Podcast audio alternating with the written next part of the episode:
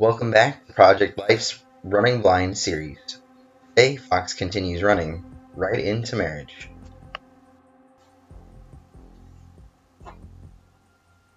Welcome to Series 2, Week 3 podcast.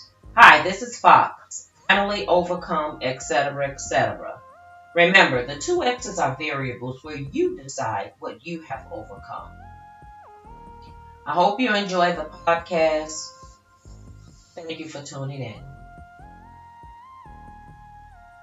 After I left the courtroom, I resumed life as I thought was normal. I didn't realize how bothered I was by my little brother's absence as I coming to realize that he was permanently taken from us. I went to hang out with some friends and I ended up at a payphone as I was talking to someone on the payphone.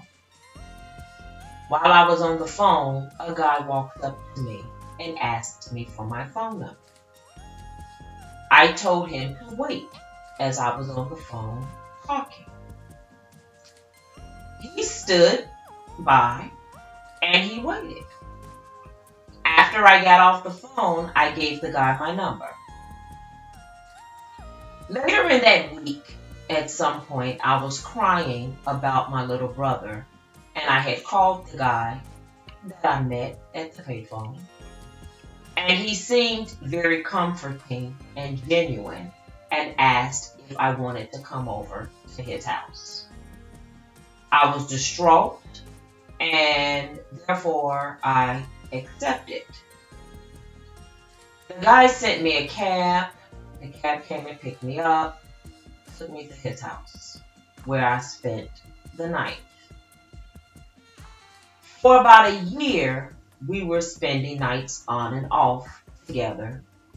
And that following year, I found out that I was pregnant. I never wanted to have a baby out of wedlock. So before the baby was born, we ended up getting married. I married him the day after I turned 16. Needless to say, here I am, a young girl, teenager, don't know anything, lacking wisdom, lacking knowledge, lacking understanding, lacking support, um, and I'm married. Go to show you the level of support that I truly had because my grandmother was willing to sign me over at 16. I want to point out some things in this story. The first lesson I want to say is having a baby out of wedlock is not commonalities. It's not the commonalities uh, the commonalities for our society is having a career, being married, having a baby. That is what is expected of us. However, sometimes life doesn't work out that way. And that is because sometimes circumstances put you in situations that causes uncommon actions. In my instance, the circumstances of me living a abused life, now no mother, now no support, caused me to be put in a situation where I was on my own pretty much at 14, 15, which caused me to react in a way to where now I meet this boy, I get pregnant. I'm trying to do what I think is the right thing, and therefore I get married.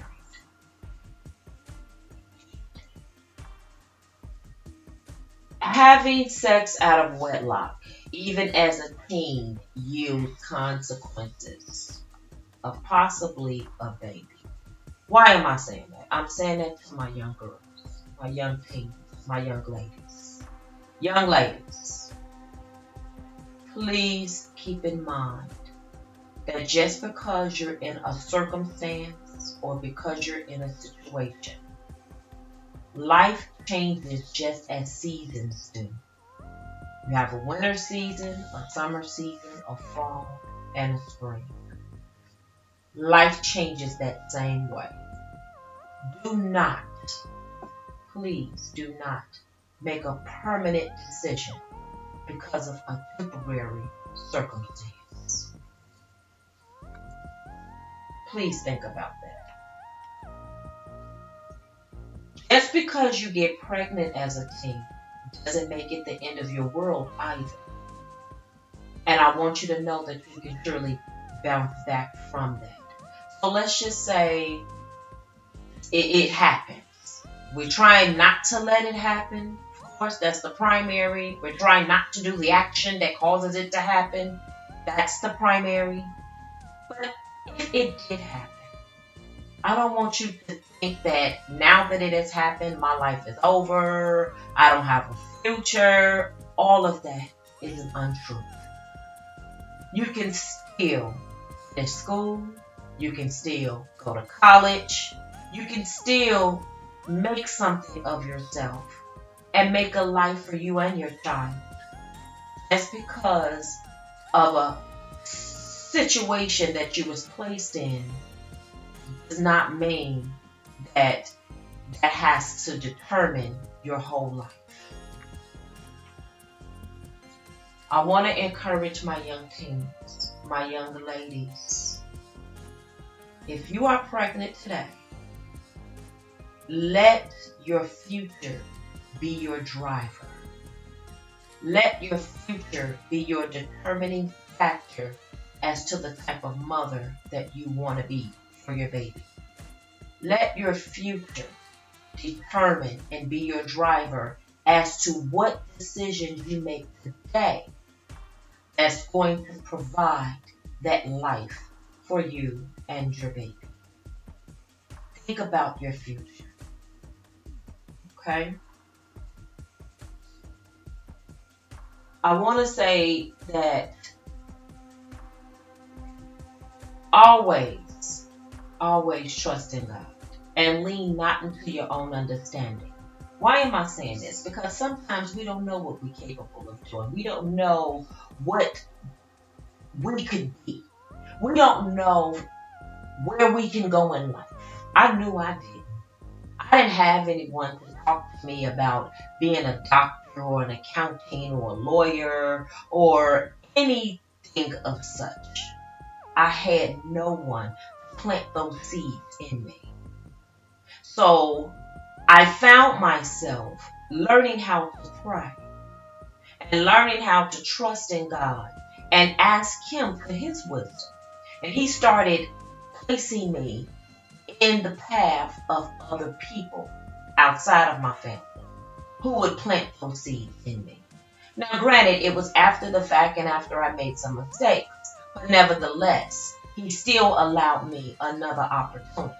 So I'm sharing this with you. If you find yourself unsure of who you are and where you want to go in life, or even what you want to do with your life, start praying and asking Him to show you and to give you the wisdom and the understanding.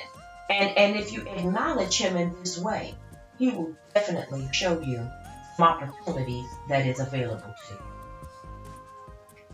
This is Fox. Finally, I overcome I hope anything and everything that I have said is a benefit to you. And I hope that you enjoy listening to the podcast. I want to thank you very much for your support. My heart is humbly elated. Until next time. Thank you for tuning in to our podcast. You can find us at ncprojectlife.weebly.com and on Twitter, ncprojectlife. Don't forget to subscribe to the podcast at Breaker, SoundCloud, and Castbox. If you are interested in booking us for speaking engagements, please contact us at ncprojectlife at gmail.com.